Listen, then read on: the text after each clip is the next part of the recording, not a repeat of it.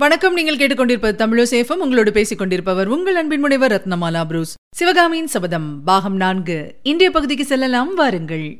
சிவகாமியின் சபதம் பாகம் நான்கு. அத்தியாயம் சிதைந்த கனவு நிலவில் நண்பர்கள்.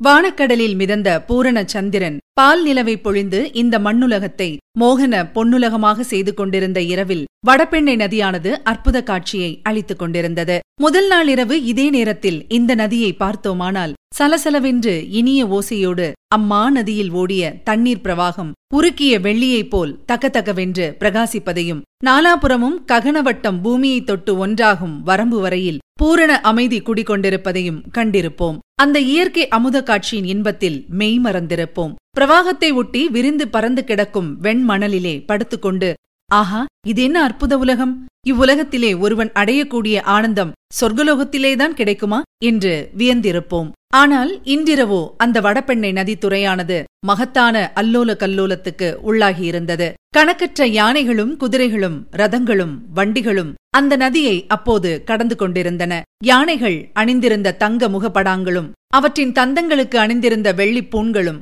இயற்கையிலேயே அழகுடைய புறவிகளுக்கு பூட்டியிருந்த நானாவித ஆபரணங்களும் ரதங்களின் தங்கத் தகடு வேய்ந்த விமானங்களும் வெண்ணிலவில் பளபளவென்று ஜொலித்தன. யானைகள் குதிரைகள் எல்லாம் வரிசை வரிசையாக ஏக காலத்தில் நெடுந்தூரத்துக்கு நெடுந்தூரம் நதியை அடைத்துக் கொண்டு நீர்ப்பிரவாகத்தை கடந்தபோது ஏற்பட்ட ஓசை பெருங்காற்று அடிக்கும்போது அலைவீசி குமுறும் சமுத்திரத்தின் பேரிரைச்சலை ஒத்திருந்தது. அக்கறையில் கண்ணுக்கெட்டிய மட்டும் காலாட்படைகளை சேர்ந்த வீரர்கள் காணப்பட்டனர். அவர்களுடைய கையிலே பிடித்திருந்த கூரிய வேல்கள் அசைந்த போதெல்லாம் மின்வெட்டின் ஒளி தோன்றி கண்ணை பறித்தது. அந்த வீரர் கூட்டத்துக்கு இடையிடையே ஆயிரக்கணக்கான ரிஷப கொடிகள் இளம் காற்றில் பறந்து படபடவென்று சப்தித்துக் கொண்டிருந்தன. இந்த கரையில் நதித்துறைக்கு சற்று தூரத்தில் ஒரே ஒரு கூடாரம் மட்டும் காணப்பட்டது. கூடாரத்துக்கு பக்கத்தில் புல்தரையில் விரித்திருந்த ரத்தின கம்பளத்தின் மேல் யாரோ நாலு பேர் உட்கார்ந்து பேசிக் கொண்டிருந்தார்கள். அவர்கள் கையை தட்டி கூப்பிட்டால் கேட்கக்கூடிய தூரத்தில் பத்து பன்னிரண்டு வீரர்கள் கையில் நீண்ட வேல்களுடனும் இடையில் செருகிய வாள்களுடனும் சர்வ ஜாகிரதையுடன் காவல் புரிந்து கொண்டிருந்தார்கள். இதிலிருந்து ரத்தின கம்பளத்தில் உட்கார்ந்திருப்பவர்கள் பெரிய அந்தஸ்து படைத்த முக்கியஸ்தர்கள் என்று ஊகிக்கலாம். அருகில் சென்று பார்த்தோமானால் நமது ஊகம் உண்மை என்பதை காண்போம். அந்த நால்வரும் மாமல்ல சக்கரவர்த்தி சேனாபதி பரஞ்சோதி வேங்கியரசன் ஆதித்தவர்மன் ஒற்றர் தலைவன் சத்ருக்னன் ஆகியவர்கள்தான். வேங்கியரசன் ஆதித்தவர்மன் மாமல்லருடைய தயாதி சகோதரன் அதாவது சிம்ம விஷ்ணு மகாராஜாவின் சகோதரன் வம்சத்தில் வந்தவன். இந்த வம்சத்தினர் வேங்கி சாம்ராஜ்யத்தின் வடபகுதியில் கோதாவரிக்கு அப்பால் உள்ள பிரதேசத்தை சுதந்திர சிற்றரசர்களாக ஆண்டு வந்தார்கள். சளுக்கு சக்கரவர்த்தி காஞ்சியின் மீது படையெடுத்து வந்தபோது ஆதித்தவர்மன் பல்லவ சக்கரவர்த்தியின் உதவிக்கு வர முடியாதபடி இடையில் புலிகேசியின் சகோதரன் விஷ்ணுவர்தனன் வேங்கியின் புராதன ராஜவம்சத்தை நிர்மூலம் செய்து தான் சிம்மாசனம் ஏறியதும். ஆனால் புலிகேசி தென்னாட்டிலிருந்து வாத்தாப்பிக்கு திரும்பி வருவதற்குள் விஷ்ணுவர்தனன் உயிர் துறக்க நேர்ந்ததும். நேயர்கள் அறிந்தவை விஷ்ணுவர்தனனுடைய ஆட்சியையும் ஆயுளையும் அகாலத்தில் முடிவு செய்ய காரணமாயிருந்தவன் ஆதித்தவர்மன் தான்.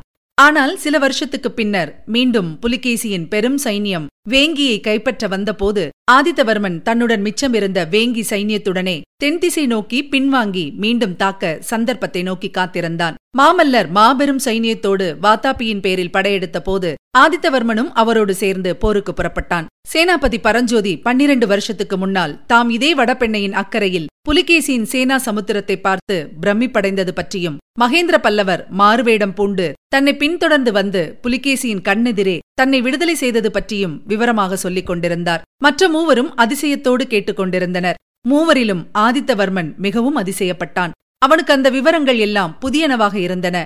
ஆஹா அந்த விசித்திர சித்தரை நேரில் பார்க்கும் பாக்கியம் இந்த கண்களுக்கு கொடுத்து வைக்கவில்லையே என்று வருந்தினான். அப்போது மாமல்லர் சொன்னார் இலங்கை இளவரசன் கூட அடிக்கடி விதம் கூறி வருத்தப்படுவான். என் தந்தை என்பதற்காக நான் பெருமை அடித்துக் கொள்ளவில்லை. ஆனாலும் அவரை பார்ப்பதே ஒரு பாகியம்தான் அவருடன் நெருங்கி பழகுவதற்கோ பல ஜென்மங்களிலே பாகியம் செய்திருக்க வேண்டும். மூன்று வருஷ காலம் அவர் என்னை அழைத்துக் கொண்டு தென் தேசமெங்கும் யாத்திரை செய்தார். இந்த மாதிரி வெண்ணிலவு பொழிந்த இரவுகளிலே நானும் அவரும் வெட்டவெளியிலே உட்கார்ந்து ஆனந்தமாக காலம் கழித்திருக்கிறோம். அவர் பிரயாணம் கிளம்பும்போது பரிவாதினி வீணையையும் உடன் எடுத்து வருவார். வீணை தந்திகளை மீட்டி அவர் இசை வெள்ளத்தை பெருக்கும்போது வானமும் பூமியும் நிசப்தமாய் நிச்சலனமாய் நின்று கேட்பது போல தோன்றும். அந்த நாத வெள்ளத்தை தடை செய்ய பயந்து காற்று நின்றுவிடும். மரங்களின் இலைகள் அசையமாட்டா. பட்சி ஜாலங்களும் மௌன விரதம் பூண்டிருக்கும். அண்ணா நிறுத்துங்கள். நீங்கள் பேச ஆரம்பித்தால் எனக்கு சித்தம் கலங்கி விடுகிறது. யுத்தமும் இரத்தக் களரியும் எண்ணத்திற்கு வீணை வாசிக்க கற்றுக்கொண்டு வாழ்க்கையை ஆனந்தமாக கழித்துவிட்டு போகலாம் என்று தோன்றிவிடுகிறது என்றான் ஆதித்தவர்மன்.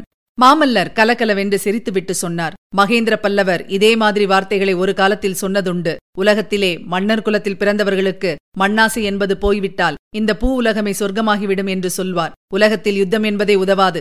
வேல் வாழ் முதலிய போர்க்கருவிகளையே யாரும் செய்யக்கூடாது. கொல்லர் உலைகளிலே பூமியை உழுவதற்கு ஏர்கொழும்புகளும் சிற்பக் கலைஞர்களுக்கு வேண்டிய சிற்றுளிகளும் தான் செய்யப்பட வேண்டும் என்று என் தந்தை அடிக்கடி கூறுவார். ஆனால் என்றைய தினம் சளுக்கன் பல்லவ நாட்டின் மீது படையெடுத்ததாக செய்தி வந்ததோ அன்றைய தினமே அவருடைய மனம் அடியோடு மாறிவிட்டது. ஆயிரம் சிற்பிகள் பதினாயிரம் சித்திரக்காரர்களைக் காட்டிலும் மத யானை மீது வேலெறிந்த இளைஞன் அவருடைய மனத்தை அதிகமாக கவர்ந்து விட்டான் என்று கூறிவிட்டு மாமல்லர் சேனாபதி பரஞ்சோதியை பார்த்து புன்னகை புரிந்தார். நமது சேனாபதி காஞ்சி நகரில் பிரவேசித்த அன்று நடந்த சம்பவத்தைத்தானே குறிப்பிடுகிறீர்கள்? அதை பற்றி ஒரு நாள் அவரிடம் நானே விவரமாக கேட்க வேண்டும் என்றிருந்தேன் என்று கூறினான் ஆதித்தவர்மன்.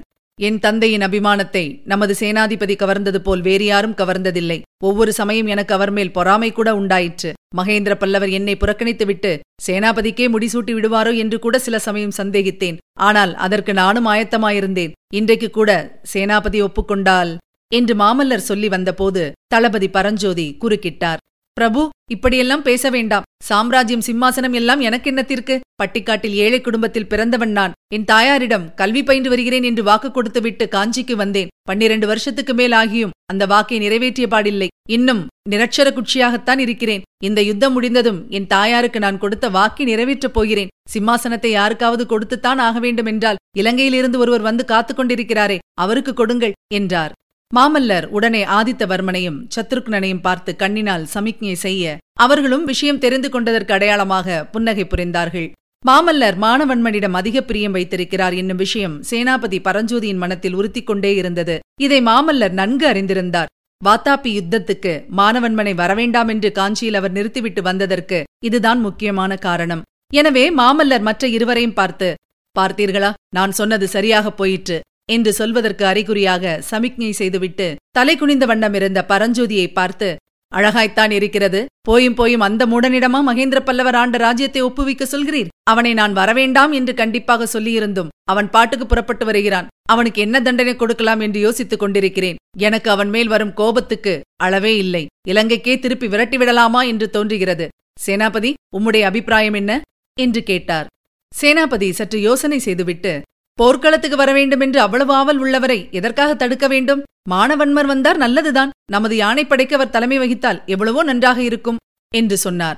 எனக்கென்னவோ சுத்தமாய் பிடிக்கவில்லை.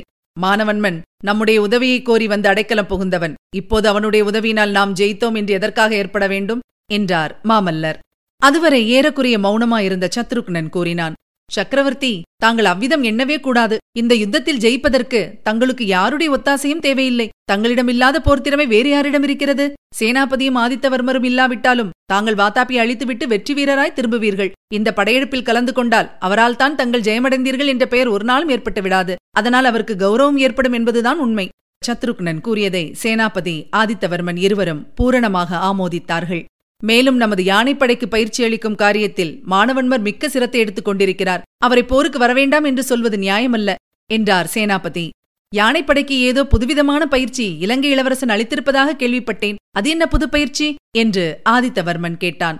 அது உண்மைதான். முன்னெல்லாம் கோட்டை வாசல் கதவுகளை உடைப்பதற்கு யானைகளை முட்டவிடுவது வழக்கம். காஞ்சி கோட்டை முற்றுகையின் போது மகேந்திர பல்லவரின் முன் யோசனையினால் அந்த பழைய முறை பலிக்காமல் போயிற்று. கோட்டை கதவுகளிலே ஈட்டி முனைகளை பொருத்தியிருந்தபடியால் ஒரு தடவை மோதியதுமே யானைகள் வெறிகொண்டு திரும்பி ஓடிப் போயின இப்போது மாணவன்மர் நமது யானைகளுக்கு இரும்பு உலக்கைகளால் கதவுகளை பிளக்கவும் கோட்டை சுவர்களை கடப்பாறைகளைக் கொண்டு இடிக்கவும் தீவர்த்தி பந்தங்களை தூக்கி வீசி கோட்டைக்குள் எரியவும் கற்பித்திருக்கிறார். ஆஹா இதுவரை இம்மாதிரி யானைப்படை உபயோகித்ததாக நான் கேட்டதே இல்லை என்றான் ஆதித்தவர்மன். சேனாபதி பரஞ்சோதிக்கு மானவன்மரிடம் தனிப்பட்ட முறையில் விரோதம் எதுவும் கிடையாது. அவரிடம் மாமல்லர் அதிக அன்பு வைத்திருக்கிறார் என்பதிலேதான் அதிருப்தி. எனவே இப்போது மாமல்லர் அவரை பற்றி அலட்சியமாக பேசியதும் இவரே மானவன்மருடைய கட்சி பேச ஆரம்பித்தார். ஆகையினால்தான் மாணவன்மரை திருப்பி அனுப்புவது நியாயமல்ல என்று நான் சொல்லுகிறேன். யானைப்படைக்கு இப்பேற்பட்ட புதிய பயிற்சி அளித்து ஆயத்தப்படுத்தியவருக்கு அந்த யானைப்படை யுத்தத்தில் தானும் கலந்து கொள்ள வேண்டுமென்று ஆசையராதா என்றார் சேனாபதி பரஞ்சோதி. இந்த சமயத்தில் அவர்கள் பேசிக் கொண்டிருந்த இடத்துக்கு சற்று தூரத்தில் இருந்த பிரம்மாண்டமான அரச விருட்சத்தில் ஒரு பெரிய சலசலப்பு ஏற்பட்டது. அந்த மரத்தின் அடர்த்தியான கிளைகளில் இரவு நேரத்தை கழிப்பதற்கென்று அடைக்கலம் புகுந்திருந்த ஆயிரக்கணக்கான பறவைகள் சடசடவென்று இறகுகளை அடித்துக் கொண்டும் பற்பல ஸ்ருதிஸ்வரங்களில் கூச்சலிட்டுக் கொண்டும் மரத்திலிருந்து வெளிவந்து வட்டமிட்டு மறுபடியும் கிளைகளுக்குள் புகுந்து ஆரவாரம் செய்தன. அந்த மரத்துக்கு திடீரென்று என்ன வந்துவிட்டது? மரம் ஏறக்கூடிய காட்டு மிருகம் ஏதாவது அதில் ஏறிவிட்டதா? பறவைகள் இப்படி அலறுகின்றனவே? என்று மாமல்லர் கேட்டதற்கு அந்த திசையை உற்று பார்த்துக் கொண்டிருந்த சத்ருக்னன் பிரபு காட்டு மிருகம் எதுவும் அந்த மரத்தில் ஏறவில்லை. வீட்டு மிருகம் இரண்டு கால் மிருகம் ஒன்று அந்த மரத்திலிருந்து இறங்கிக் கொண்டிருக்கிறது என்றான். உடனே அவன் கையை ஓங்கி தட்ட சற்று தூரத்தில் ஆயுதபாணிகளாக காவல் புரிந்த வீரர்களில் ஒருவன் அவர்கள் இருந்த இடத்துக்கு விரைந்து ஓடி வந்தான். அதோ பார் அந்த அரச மரத்தடியிலிருந்து யாரோ ஒருவன் கீழே இறங்கிக் கொண்டிருக்கிறான். அவனை பிடித்துக் கொண்டு வாருங்கள் என்று சத்ருக்னன் கட்டளையிட்டான். அவ்விதமே மேற்படி வீரர்கள் விரைந்து அரச மரத்தை நோக்கிச் சென்று அதிலிருந்து கீழே இறங்கியவனை கைப்பிடியாய் பிடித்துக் கொண்டு வந்தார்கள். வீரர் தலைவன் பிரபு இதோ வாத்தாபி ஒற்றன் என்று கூறி தலை வணங்கினான். மாமல்லரும் பரஞ்சோதியும் கலீர் என்று சிரித்தார்கள். ஏனெனில் அந்த வீரர்களால் கொண்டு வரப்பட்டவன் வேறு யாரும் இல்லை நமது பழைய சிநேகிதன் குண்டோதரன் தான் குண்டோதரா இதென்ன? எதற்காக நீ வாத்தாபி ஒற்றன் என்று சொல்லிக் கொண்டாய்? என்று பரஞ்சோதி கேட்டார். ஆம் சேனாபதி நான் சொன்னது உண்மைதானே? வாத்தாபி ஒற்றன் என்றால் வாத்தாபிக்கு போய் வந்த ஒற்றன் என்ற அர்த்தத்தில் சொன்னேன். உடனே அந்த வீரர்கள் என்னை ஒரே பிடியாய் பிடித்து இழுத்துக் கொண்டு வந்து விட்டார்கள். அப்பா அவர்கள் பிடித்த இடங்களில் இன்னும் வலிக்கிறது என்றான். ஆமாம் அந்த மரத்தின் மேலேறி என்ன செய்து கொண்டிருந்தாய்? எத்தனை நேரமாய் அங்கு உட்கார்ந்திருக்கிறாய்? என்று சக்கரவர்த்தி கேட்டார்.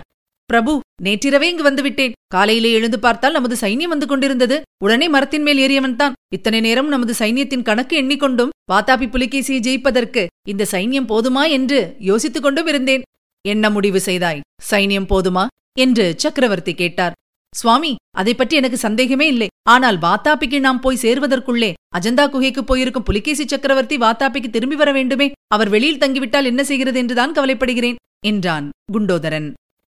இதுவரை நீங்கள் கேட்டது சிவகாமியின் சபதம் பாகம் நான்கு. வழங்கியவர் உங்கள் அன்பின் முனைவர் ரத்னமாலா புரூஸ். சிவகாமியின் சபதம் என்ற எமது இந்த ஒலிப்புத்தக முயற்சிக்கு நீங்கள் அளித்து வரும் அன்பிற்கும் ஆதரவிற்கும் மிக்க நன்றியை தெரிவித்துக் கொள்கிறோம் தொடர்ந்து கேளுங்கள் நண்பர்களிடமும் பகிருங்கள் மறவாமல் சப்ஸ்கிரைப் செய்ய சொல்லுங்கள். அவர்களும் தேன் தமிழ் சுவை பருகட்டும். மீண்டும் அடுத்த பகுதியில் சந்திக்கலாம். இணைந்திருங்கள் மகிழ்ந்திருங்கள்.